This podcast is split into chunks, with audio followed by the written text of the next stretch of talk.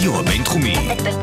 בינתחומי. 106.2 FM. הרדיו הבינתחומי. הרדיו החינוכי של המרכז הבינתחומי. לקום ישראל. 106.2 FM. השעה הבינתחומית. רצועת האקדמיה של הרדיו הבינתחומי. שלום שלום, הרדיו הבינתחומי 106.2 FM, עוד תוכנית של השעה הבינתחומית, הרצועה האקדמית. אני גיל מרקוביץ' והפעם שמחה מאוד לארח את דוקטור נועם למלשטרייך לטר, דיקן מייסד של בית הספר סמי עופר לתקשורת, כאן במרכז הבינתחומי, שלום שלום. שלום שלום, גם לי כיף להיות פה. אני שמחה לשמוע. אנחנו נדבר היום על המון נושאים. אנחנו נצטרך uh, להספיק איכשהו בשעה גם לדבר על, uh, על uh, התפתחויות שערכת בזמן שהיית uh, בתחילת דרכך או באמצעה לפחות, ואז uh, אולי נגיע גם למרכז ולישראל, ו, uh, ונמשיך לדברים שאתה כותב היום וחוקר. אני לא יודעת איך נספיק, אבל אנחנו ננסה, כי גם יש כל מיני אג'נדות שאתה מקדם ודברים שמעניין אותי לשאול לגביהם. קודם כל בשמחה, אבל בתור דקן של הבית ספר לתקשורת, יש לי אפילו סמכות לאשר לך יותר זמן. תוכנית יותר ארוכה. כן. סבבה, אז אנחנו נשקול לעשות אה, פרק שני במקרה, במידה שנצטרך. כן, זה הפריבילגיה שלי. כן, נכון, זה באמת אחלה פריבילגיה. אז, אמ, אז אני רוצה שנתחיל ככה, קודם כל, כשאתה בכלל אה, בחרת ללמוד תקשורת, האם זה נקרא תקשורת, האם זה היה משהו שהיה מוכר בתחום, או שקראו לזה בשם אחר? הרקע שלי קצת מוזר בתחום העולם התקשורת האקדמי, כי אני התחלתי בכלל, אה, אני, אני חושב שאני המהנדס היחידי בארץ בוודאי, אם לא בעולם, שהוא דקן בית ספר לתקשורת, כי אני למדתי הנדסה. כן. ורק לקראת סוף לימודי התואר הראשון אה, נחשפתי בארצות הברית, למדתי בארצות הברית, נחשפתי לנושא של התקשורת והחיבור בין הטכנולוגיה לבין התקשורת, אה, כאשר הכיוון היה איך, איך אפשר להיעזר, להשתמש בטכנולוגיה כדי לסייע לחברה. וזה ככה מה שהוביל אותי לתואר השני והשלישי, שכבר ממש נסע בתקשורת, אה, של, תוך שילוב מעניין בין מדעי ההנדסה ומדעי המדינה, שזה היה בזמנו ב-MIT, mm-hmm. שבנו לי ממש אה, אה, פקולטה מיוחדת. מיוחדת כדי לח- לשילוב שאתה לחבר- עשית? לחבר בין הטכנולוגיה לבין השימושים שלה, שזה גם מוטו שהוביל אותי בהקמת בית הספר כאן, ואז נדבר בהמשך. כן. אוקיי, MIT באמת אה, עד היום נחשבת ל... לאוניברסיטה שפורצת הרבה, הרבה דרכים חדשות. אני מניחה שמה שאתה מספר אה, רק הולם את, ה... את השיטה של העבודה שם. אה, אבל מעניין אותי לחשוב, זאת אומרת, אמרת, השאלה הייתה איך מחברים בין באמת הנדסה לבין עזרה או תועלת לחברה. ואתה אומר שבחרת, אחר כך למדת מדעי המדינה, אז איך בסופו של לא, זה דבר... תקשורת. זה היה היה ש- תקשורת? שילוב בין... ב-MIT זה נקרא מדעי המדינה, אבל זה היה תקשורת ו- ו- ושילוב- בשילוב עם טכנולוגיה, עם הנדסה. כן. הנדסת אנוש במקרה ההוא. אוקיי. ואז באמת, אה, אני לא יודעת אם זה היה בדיוק, אם אני לא יודעת אם אני בדיוק על ציר הזמן אה, מדברת את הדבר הנכון, אבל אה, היה גם איזשהו מחקר שהתעסק, או אה, המצאה אולי שהתעסקה בשילוב אינטראקטיבי, נכון, אני, משהו שהיום נשמע לנו אגב מאוד הגיוני, אבל אה, אתה- אם אתה היה- רוצה, אתה יכול יכול לתת לנו שנה שנתמקם. היה לי, היה לי מזל להיות בארצות הברית בתקופה שהתחילה להתפתח הטלוויזיה בכבלים. כי אני מדבר על, שנות- על אה, שנות ה-70, תחילת שנות ה-70. התקשורת הייתה מאופיינת אז כתקשורת המונית, חד-סטרית, כאשר הקהל היה פסיבי. והמשדר אה, שב, אה, זה היה שידור של יחיד מול רבים. כן. ואז נכנסה הטלוויזיה בכבלים, שבמקום השידור נקלט בבית, במקום דרך האוויר, אלא דרך כבל, וזה אפשר לראשונה בהיסטוריה קשר דו-סטרי בין הצרכן של המדיה לבין המשדר. והתחום הזה של הקשר הדו-סטרי, הוא זה שהוביל את המחקר שעשיתי ב-MIT, שהקמנו אז בזמנו, את הפרויקט שנחשב, זה נקרא Media Dialogue Project, שפיתחנו מכון לדיאלוג, שאפשר דיאלוג עם הציבור, בעצם לנצל את חוכמת ההמון כדי לתקשר עם הממשל. והדוקטורט שלי באמת התמקד ביצירת מערכות וטכנולוגיות שאפשרו לציבור אה, לתקשר עם השדרים, ועשינו ניסיונות ראשונים בטלוויזיה הברית, שאפשרנו לצופי הטלוויזיה לתקשר בצורה אנונימית, תוך כדי דיון, עם הדיון ולהשפיע על כיוון הדיון. זה היה בעצם תחילתה של ה... תחילת המחקר של תקשורת המונים. כן. וזה היה- סליחה, של תקשורת דו-סטרית. דו-סטרית. וזה היה מה, מהבתים? הם יכלו, יכלו אה, לתקשר מהבתים, או שהם היו צריכים להגיע למקום מסוים, או... בניסיונות שאנחנו עשינו, לקח- בנינו מערכת הצבעה אלקטרונית, שהקהל בתוך הטלוויזיה, עד 100 איש, יכול היה לתקשר בו זמנית תוך כדי דיון. התקשורת מהבית הת- התאפשרה באמצעות הטלוויזיה בכבלים אה, בשלבים יותר מאוחרים, כן. מה. שהוביל אותי באמת אז לכתוב את המאמר הראשון, אני חושב, בעולם, ש- שהציע להשתמש במסך מגע כדי לאפשר לציבורים גדולים שלא למדו אה, על מקלדת, שיוכלו לתקשר עם בצורה של אייקונים עם הנעשה ב- ב- באולפן. וואו. כך שגם ה- בתחום הזה, כן. פרסמתי בזמנו על כל השימוש במסך מגע, כדי, מתוך מטרה לאפשר אה, לקבוצות אוכלוסייה גדולות להשתתף בדיון פוליטי. וואו, זה מעניין בעצם מאוד. היה תחום שפיתחנו בתחילת שנות ה-70. אז היום אנחנו עושים את זה רק מהסמארטפונים שלנו. בדיוק, ה- בדיוק. ה- אחת מהטכנולוגיות שתיארתי במאמר שלי, באמת תיאר את הטכנולוגיה שיותר מאוחר, סטיב ג'ובס השתמש בה באייפון, כן. או בטאבלט. ובאמת, אה, אתה ממשיך ולומד שם גם את ה... זאת אומרת, לומד גם את הדוקטורט שלך בארצות הברית. מתי אה, מתקבלת ההחלטה להמשיך את הקריירה, להחליט שאתה ממשיך קריירה באקדמיה, זאת אומרת, גם ללמד אולי, ואולי להמשיך לחקור, אה, ו- ומתי גם מתקבלת ההחלטה לצאת מארצות הברית? אני סיימתי את הלימודים בסוף סוף 73, והתקבלתי למשרה מלאה באוניברסיטה העברית בירושלים. בכלל לא היה היסוס אם לחזור או לא לחזור, כי אז להישאר בארצות הברית נחשב כמו בגידה במולדת. זו הייתה תקופה של, ה- של הנמושות של אה, יצחק רבין. כן. לא העלינו על דעתנו בכלל את האפשרות להישאר במקום אחר, במקומות אחרים. ומיד כשסיימתי את הלימודים, התחלתי ללמד אה, בירושלים, במכון לקומוניקציה, באמת על מהפכת המידע, וכשאני דיברתי על אה, ריבוי ערוצים ותקשורת דו-סטרית, חשבו שאני עישנתי משהו בבוקר. יואו. זה, היה. זה באמת היה אז הזוי, כי אז חיכו לארץ אה, חמש שנים בשביל לקבל טלפון הביתה. ואני באתי ודיברתי על מאות ערוצים ותקשורת דו-סטרית ומסך מגע, וחשבו באמת שאני, קצת משהו קרה לי בבוקר. ואיך בעצם, מעניין אותי לחשוב, איך, ה, איך אתה, או איך הקבוצה שבה פעלת, או, ו, והקבוצה שבה איתה אתה פועל היום, או מנהיג היום, איך אפשר כל הזמן לשמור על ראש אה, שחושב כמה שנים קדימה? זאת אומרת, זה נשמע לי מאוד לא פשוט. ה- אה, זה לא כמו לנסות לנבא או לצפות, אבל יש לזה, יש לזה ממד ש, ש, שצופה בסופו של דבר את ההתקדמות אה, התקשורתית והאינטראקטיבית, ו, של, של הצפייה שלנו ושל ההאזנה שלנו ושל... תראי, אני חושב שזה עניין של אופי, של, של יזמות. היה לי הרבה יזמות בחיים, לא רק בתחום של תקשורת, אלא גם בתחומים אחרים, בתחומי ההייטק ובתחומים נוספים.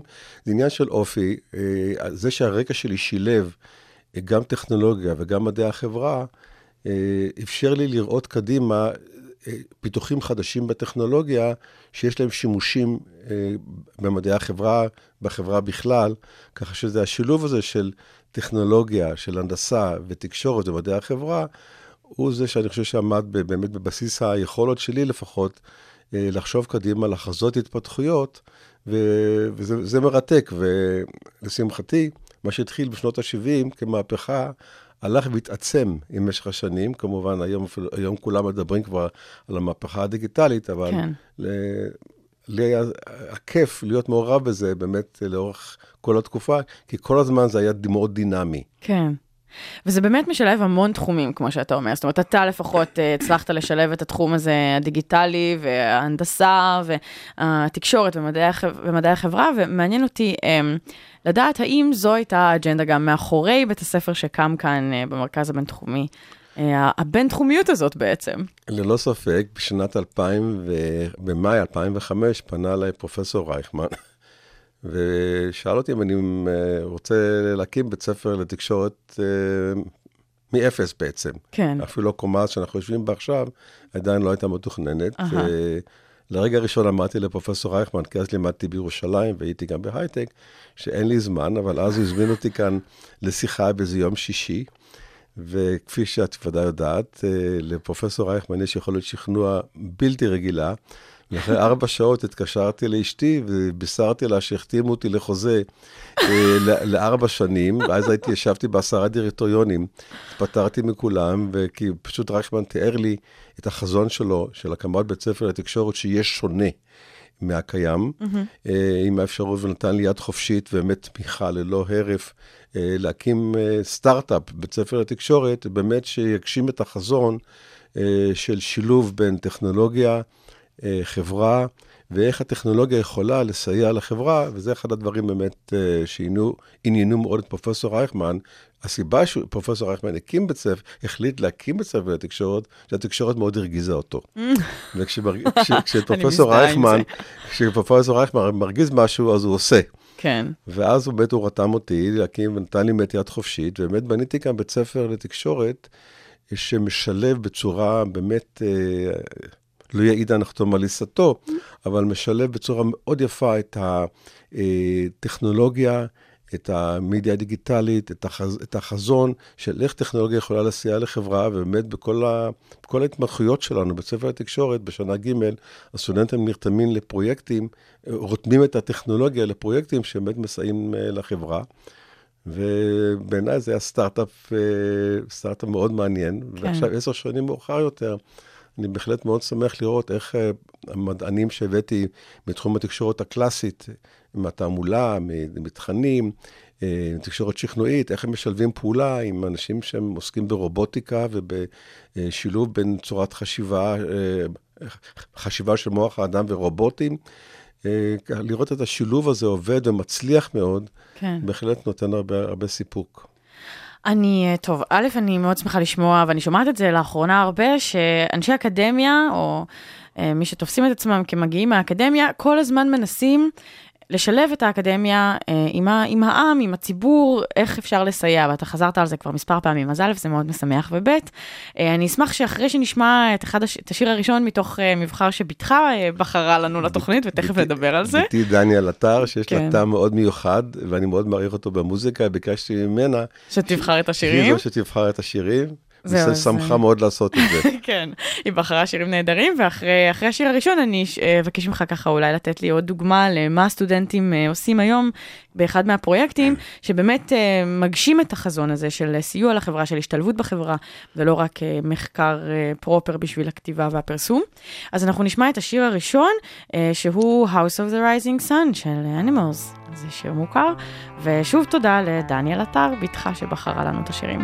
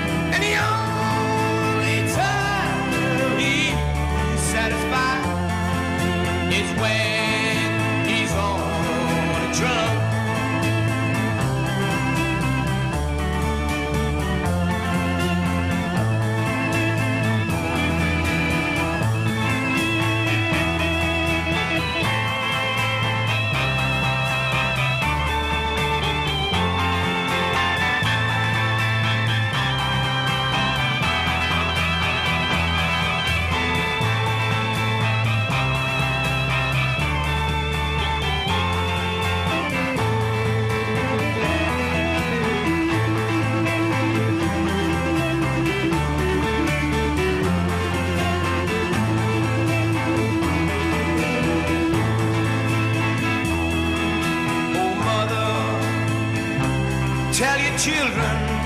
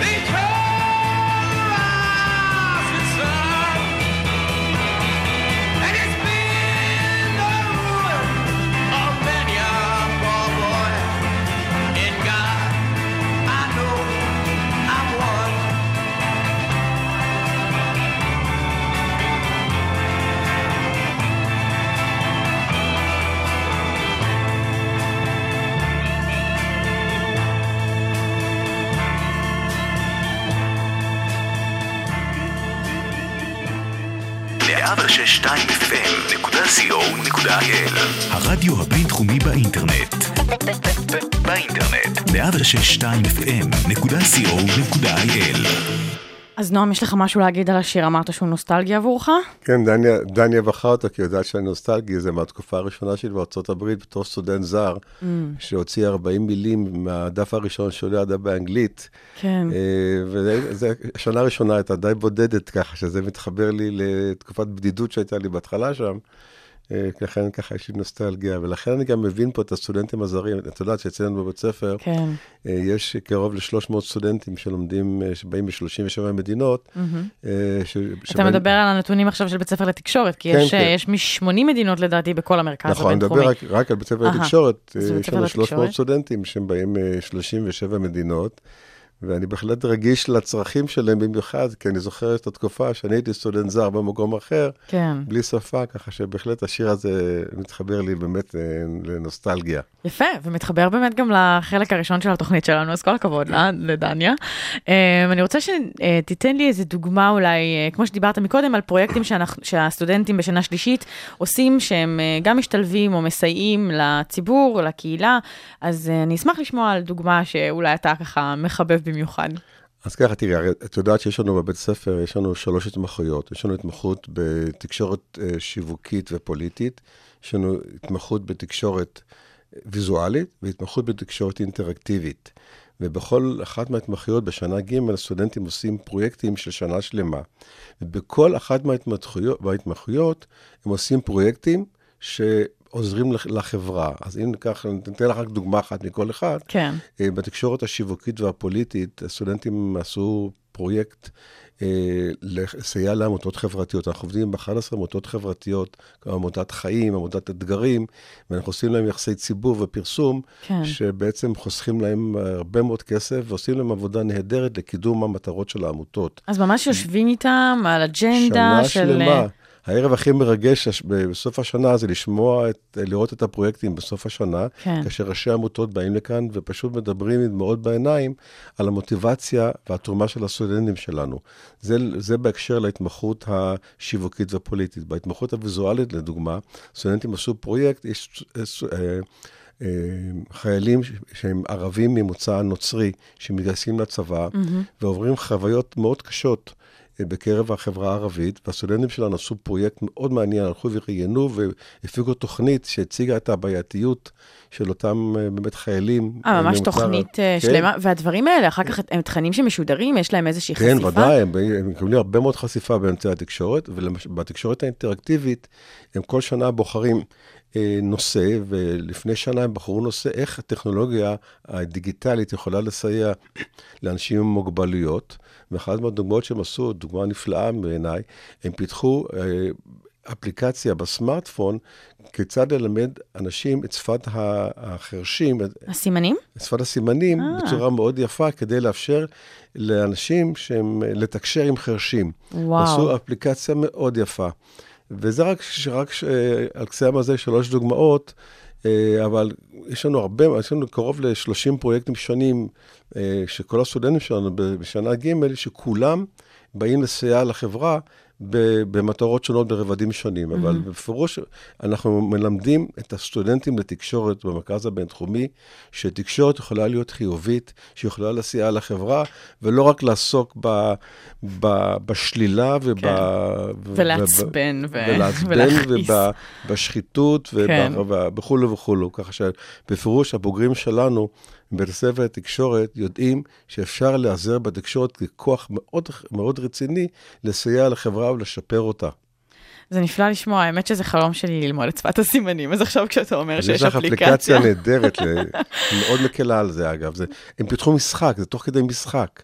כן. לימוד, לימוד תוך כדי משחק, כולנו יודעים שזה הכי אפקטיבי. נכון. הם עשו אפליקציה נהדרת, אבל זה רק ממש שלוש דוגמאות על קצה, על קצה המזלג. המזלג. הכל אגב מתואר באתר של בית הספר לתקשורת, בכל התמחות יש יש את ההיסטוריה של כל הפרויקטים, כך שמישהו מהציבור מעוניין יכול להיכנס ולראות אה, את הפעילות החברתית המאוד ענפה של הסטודנטים של הסטודנטים הספר. שלנו. יש איזשהו אתר שמעניין אותי לשאול, גם איך הוא התחיל וגם מה הוא עושה ומה המטרה שלו, שנקרא No Camels. אה, ואני אשמח אם אה, תרחיב קצת. אני יותר מאשמח להרחיב, כי זה פרויקט שמאוד קרוב לליבי. את יודעת שמדינת ישראל אה, ממוטטת רע מאוד בעולם. אנחנו, בכל הסקרים שנעשים מדי שנה על ידי ארגונים בינלאומיים, mm-hmm. ישראל מדורגת מבחינת הציבורים בעולם בין איראן, פקיסטן וצפון קוריאה.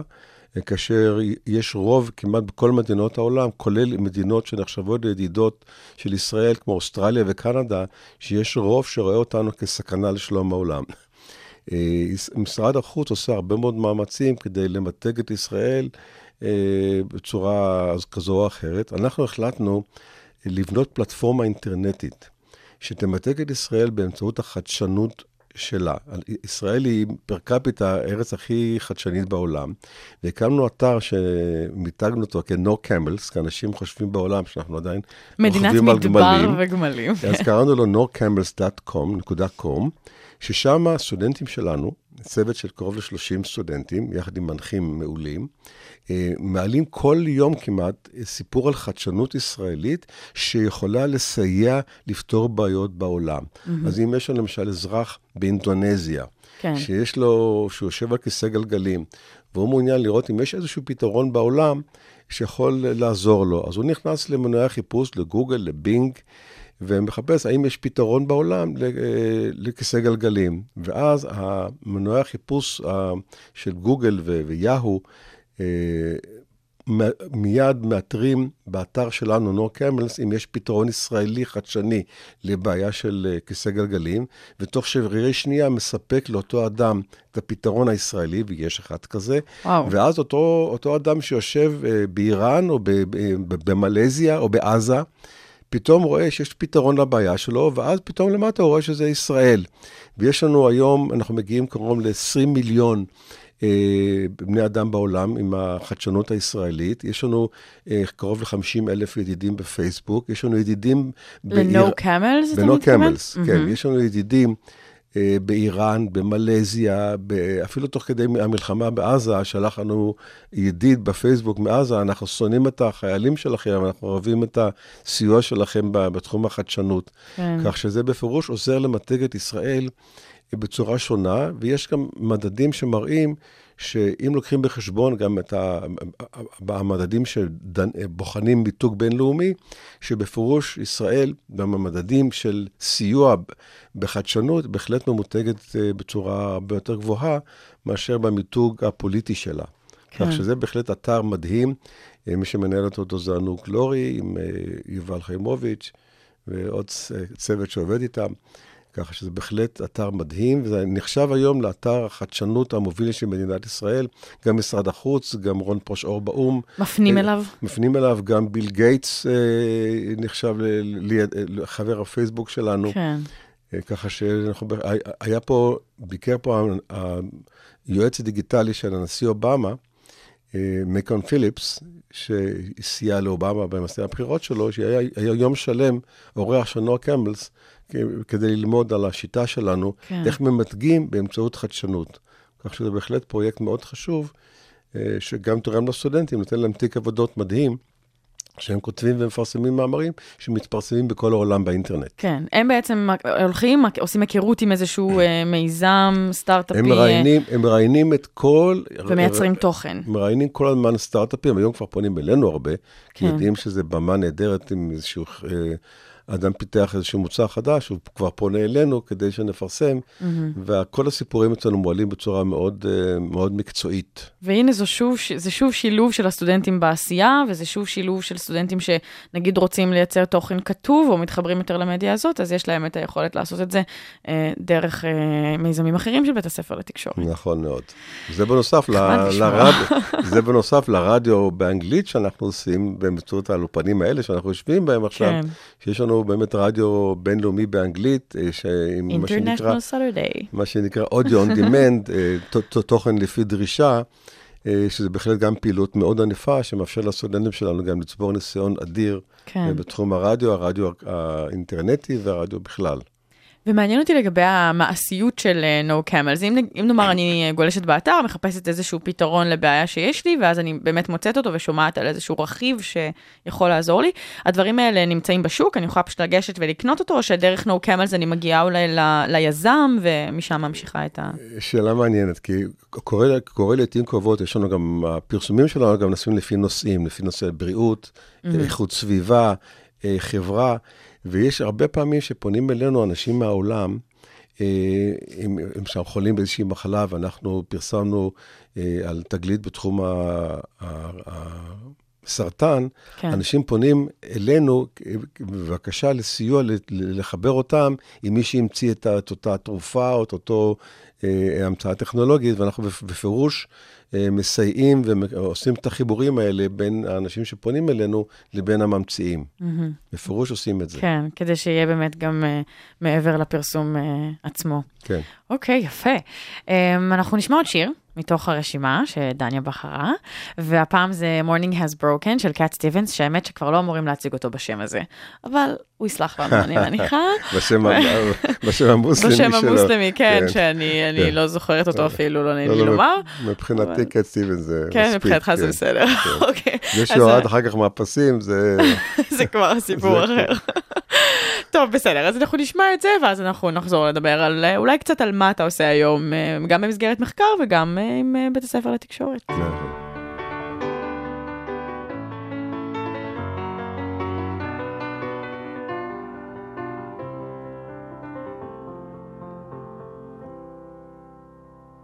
Morning has broken like the first morning. Blackbird has spoken like the first bird.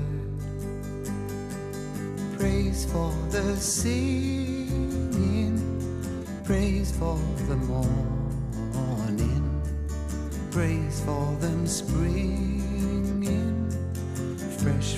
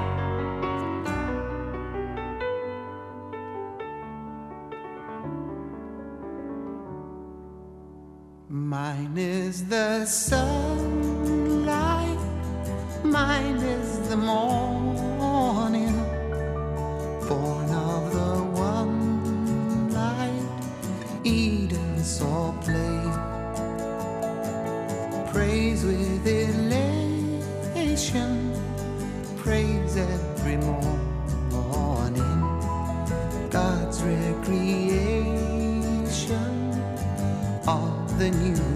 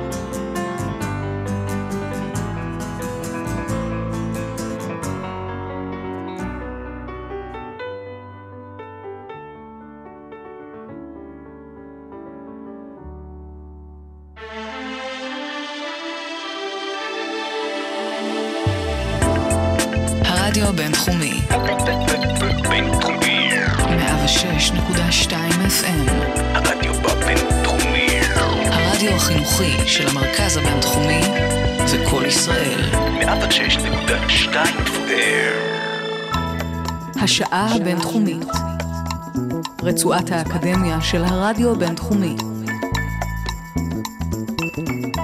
אז אני גיל מרקוביץ', ואיתי באולפן דוקטור נועם למלשטרייך לטר, דיקן מייסד בית הספר לתקשורת, כאן במרכז הבינתחומי, ואנחנו כבר במחצית השעה, זה עובר מהר אה, לפחות בשבילי, אמ, ואני רוצה שככה נדבר, קודם כל, אני אשמח לציין בהזדמנות הזאת, שחלק מהדברים ששוחחנו עליהם אה, כאן בתוכנית עד עכשיו, יכולים בעצם אה, אנשים להיחשף אליהם גם על ידי שיטוט במסדרונות בית הספר, מאחר ויש כאן אה, מוזיאון יפה שגם סוקר את היסטוריית הרדיו והתפתחות, אבל גם סוקר את, מאמר, את ה, בדיוק את מה שתיארת, את המאמר שלך ואת המחקר שערכת לגבי התקשורת הדו-סטרית.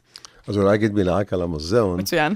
אנחנו, הבית ספר שלנו כל כך מחובר על המדיה הדיגיטלית ועל האוונגרד שבמדיה הדיגיטלית, אה, מרובוטיקה ותקשורת מול אה, מוח מחשב, שחשבנו שחשוב מאוד להראות לה, שהסטודנטים ילמדו על כל החידושי הדיגיטציה, בתוך איזשהו אה, חיבור גם לעבר. כן. ובנינו כאן את המוזיאון לתקשורת היחידי במדינת ישראל. שהוא פשוט מוזיאום אה, שבאים אליו היום מכל הארץ, שהחל מבאמת תחילת התקשורת מגוטנברג ועד למרקוני, ויש לנו גם אה, אה, מוצגים ייחודיים על הציונות, והמכשיר שהקליט את בן גוריון מקריא את מגילת מכריז, העצמאות. כן. יש לנו פה באמת, למשל, השנה היו פה קרוב ל-30 קבוצות אה, מהצבא שבאים לכאן, מבתי ספר, אנחנו פותחים אותו גם בפסח לציבור הרחב, ויש פה פשוט אה, מוזיאום מדהים, שזה נותן איזושהי עטיפה לסטודנטים שלנו, שכל הזמן חיים במקומות של הדיגיטציה ושל הסלולר, כן. של הפלטפורמות, ככה שזה בהחלט, חשבנו שחשוב שהסטודנטים ידעו זה שיש מגיע. שורשים, מה בדיוק. הרקע.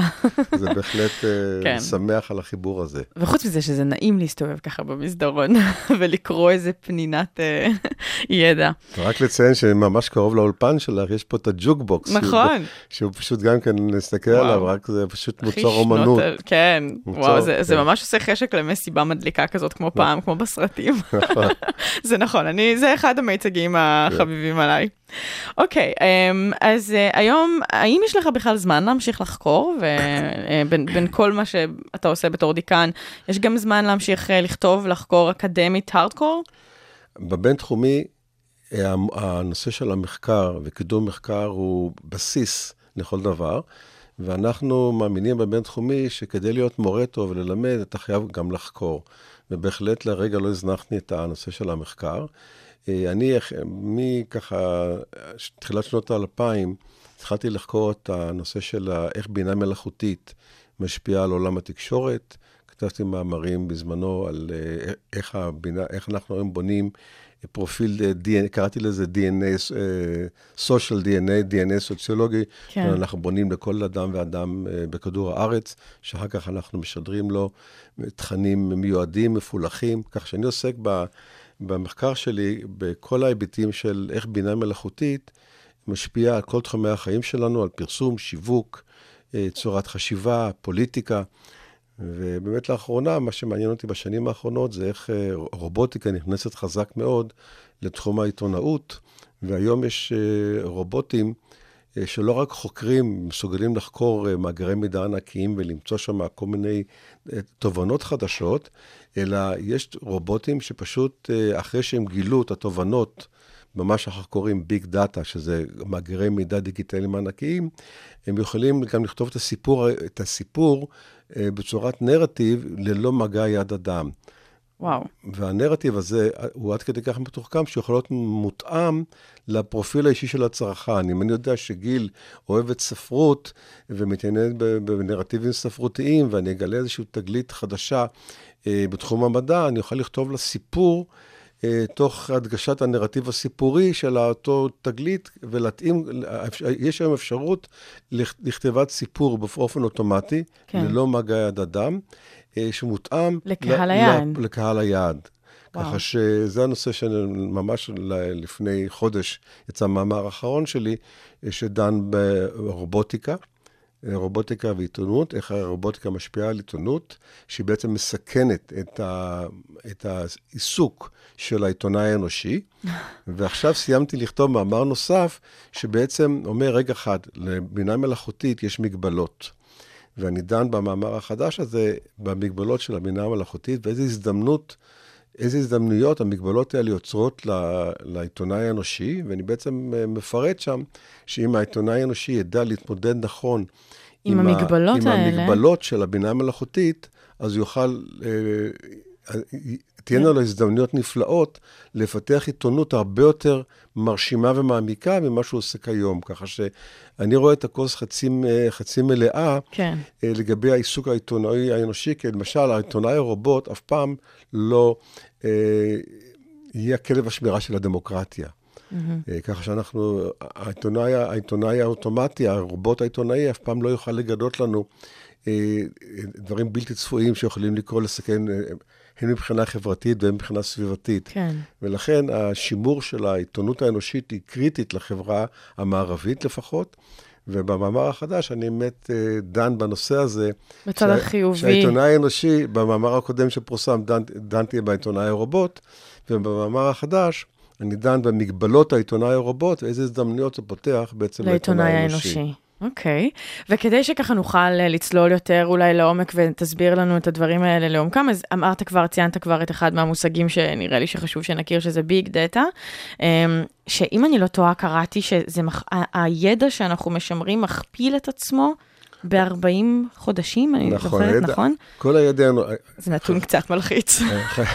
חשוב קודם כל להדגיש שאנחנו מדברים על עידן ה big data, אני לא יודע אם תרגמו את זה לעברית בכלל, את המושג הזה. לא, אבל זה נשמע די אבל ברור. ה- הלב של העניין, שהיום אנחנו מקודדים לשפה אחידה, אה, קול, תמונה, אה, כל התופעות של, כל, כל התופעות שהאדם מייצר, אנחנו היום יכולים לקדד לשפה אחידה, שפה, שפה בינארית, שהמחשב מסוגל להתמודד איתה, והמשמעות של זה שאנחנו יכולים, ברגע שקידדנו את השירה, ספרות, תמונות, אה, אומנות, תרגמנו לשפה אחידה, האלגוריתמים חכמים שמפתחים בבינה מלאכותית יכולים לנתח את, ה, את הדאטה העצום הזה שמוכפל, כפי שאמרת, כל 40 חודש, נצבר במאגרי מידע דיגיטליים.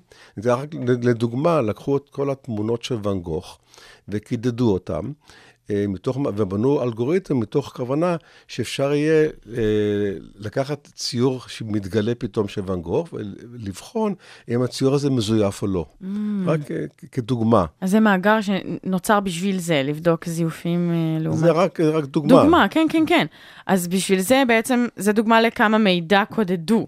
בדיוק. למשל, אני אתן לך. דוגמה, אה, כל, חוקרת, כל תמונה שאני לוקחת עם הפלאפון שלי, זה גם נחשב? ודאי, כל תמונה שאת. לוקחת, התמונות היום הן מקודדות, מה שנקרא, אם את לוקחת ומגדילה מאוד את מסך המחשב, פתאום תראי ריבועים צבעוניים פיקסלים. כאלה, שזה פיקסלים. וכל הפיקסל, לכל פיקסל כזה יש קידוד דיגיטלי, ולכן אה, כל מה שאנחנו עושים, אגב, אנחנו מדברים היום, אה, על מה שנקרא social physics, או פיזיקה, פיזיקה חברתית, אה, שזה תחום חדש שנוצר, כי כל מה שאנחנו עושים למשל עם האייפון שלנו, שאנחנו נוסעים עם האוטו, עם Waze, אה, כל מה שאנחנו כותבים בוואטסאפ, כל מה שאנחנו עושים מקודד, נצבר עלינו וניתן על ידי אלגוריתמים חכמים לנתח את כל הפעילות שלנו, ויש כאלה שאומרים, זה בעצם אה, היכולת לקדד כל אס.אם.אס שלנו.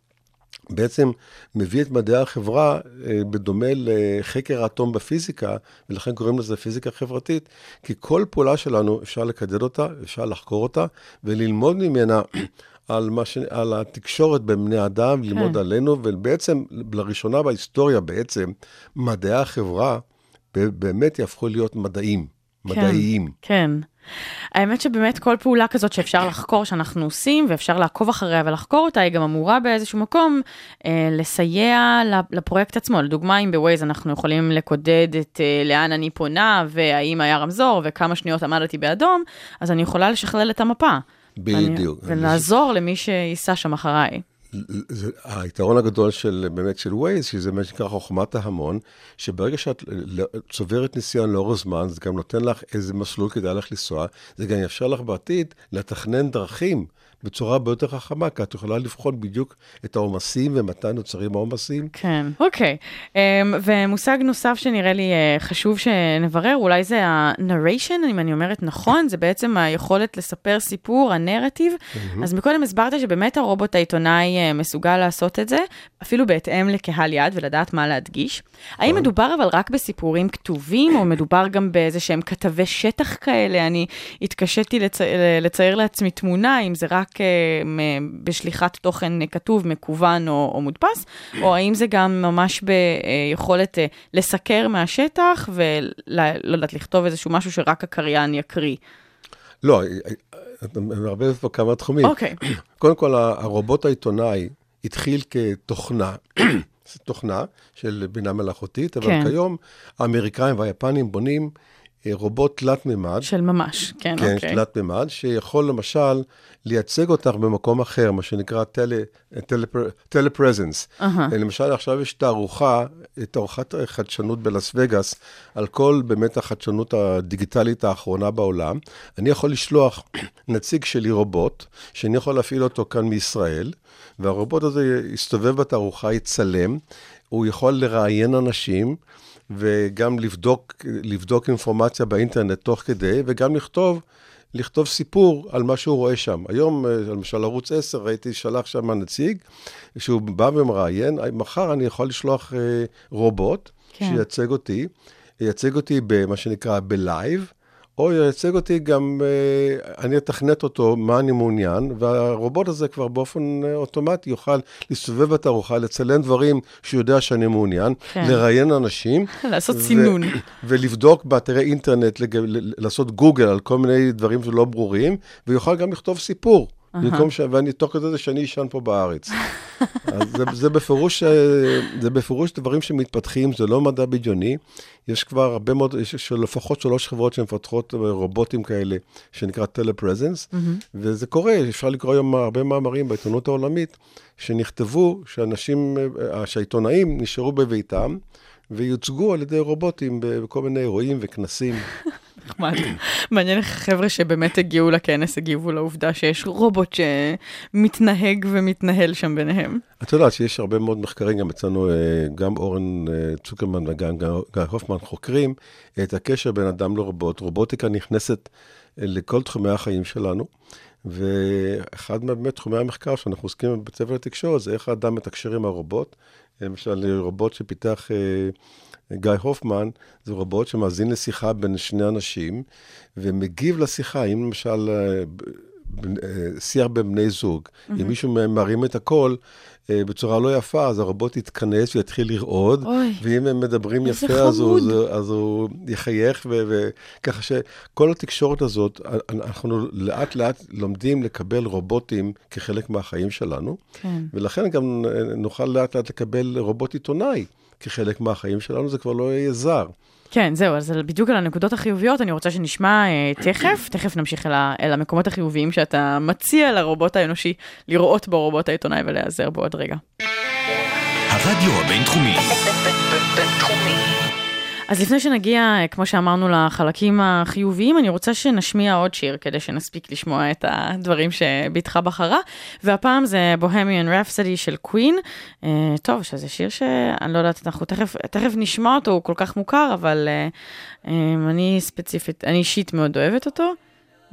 אומנות, נשמע. reality. up to the skies and see.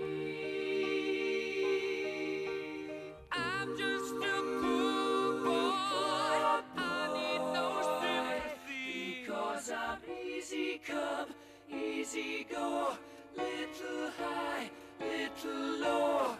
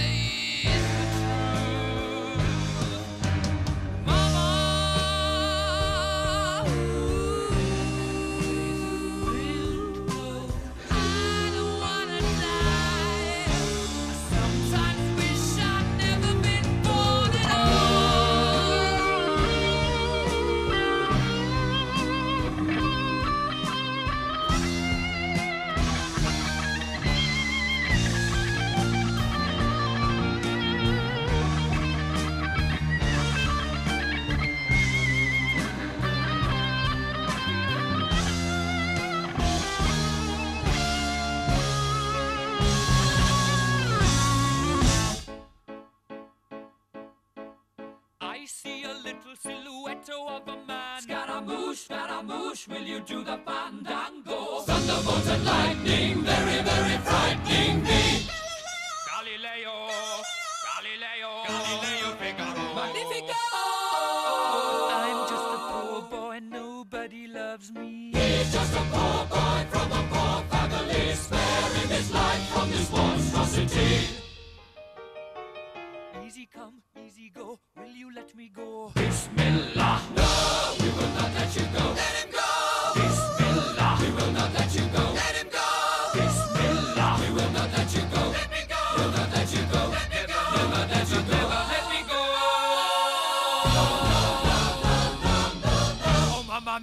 Mamma mia! Mamma mia, let me go! Beelzebub!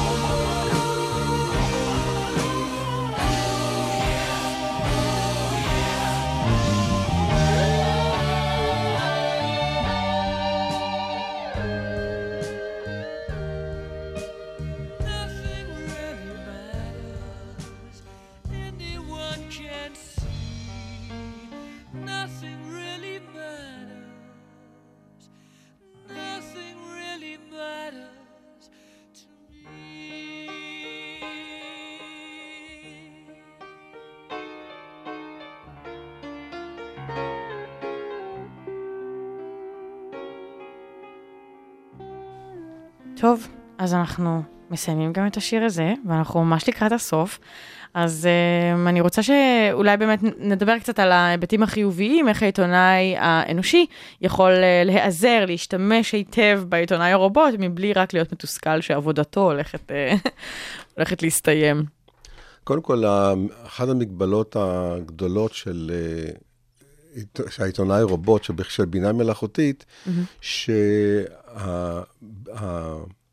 שהעיתונאי הרובוט לא מסוגל לחרוג מהכלים, מההוראות של האלגוריתם שנכתב על ידי אה, כותב האלגוריתם. לא גמיש, פחות לא גמיש.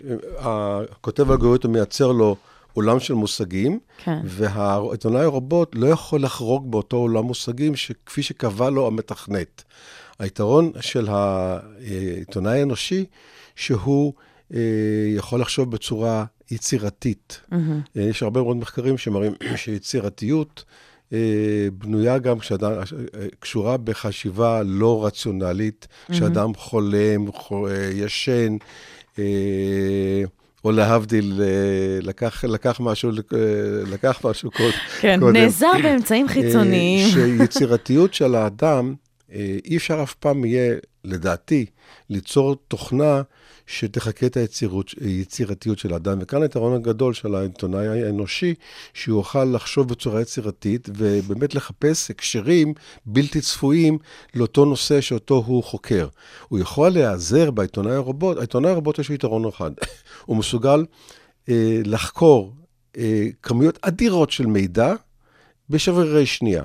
אז זאת- אם העיתונאי, זה נקרא תחום שנקרא Data Analytics, אם העיתונאי האנושי ידע להשתמש בכלים של בינה מלאכותית כדי לחפש תובנות בהררי מידע דיגיטליים, אז הוא יוכל לגלות דברים, אה. דברים חדשים בצורה מאוד מאוד יעילה, ואז לחקור אותם אה, ולכתוב סיפור שיחרוג מאותה מסגרת קונספטואלית שבעצם מגבילה את העיתונאי הרובוט.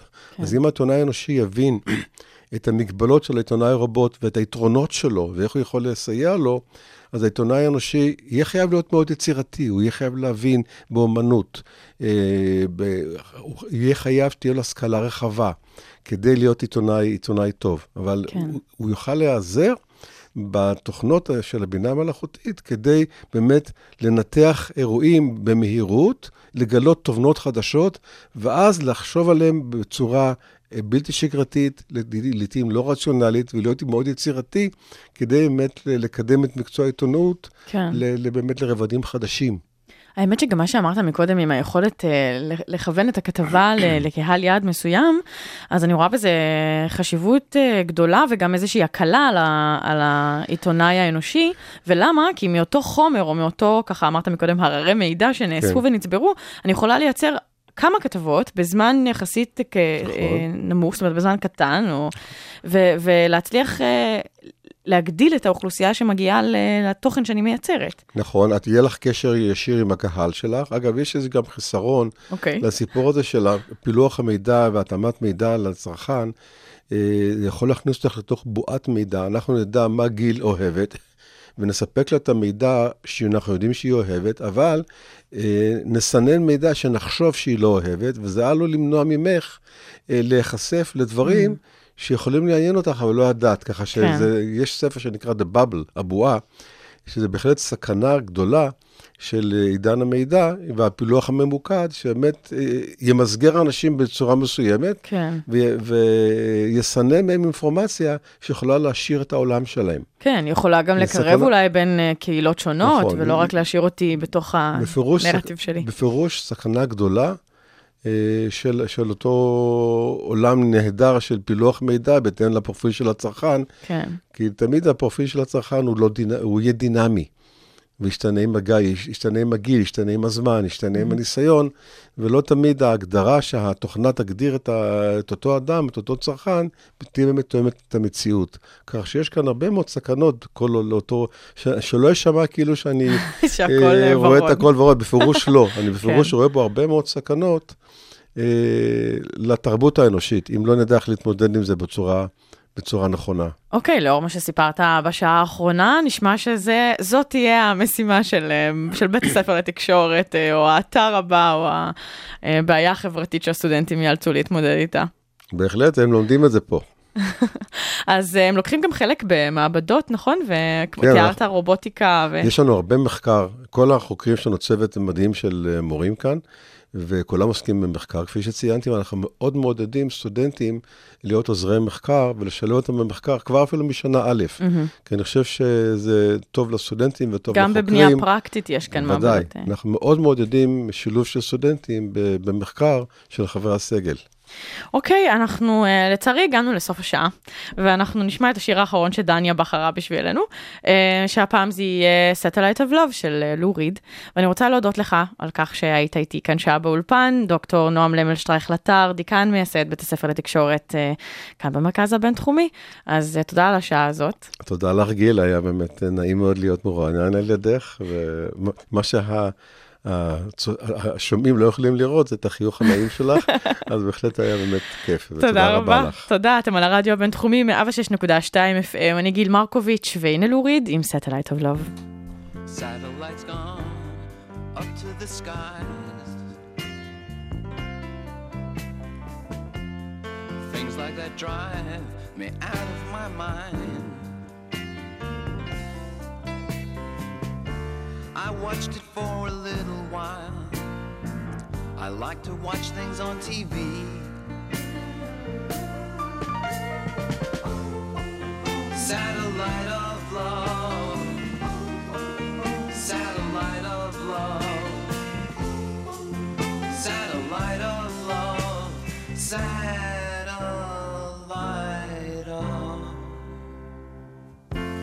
Satellite's gone way up to Mars. Soon it'll be filled with parking cars. I watched it for a little while. I love to watch things on TV. Satellite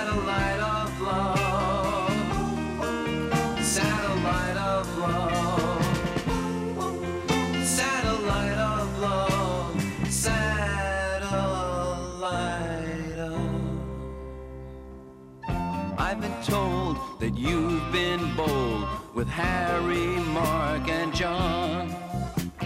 Monday and Tuesday, Wednesday to Thursday with Harry, Mark, and John. Satellites gone up to the skies. Things like that drive me out of my mind. I watched it for a little love to watch things on TV.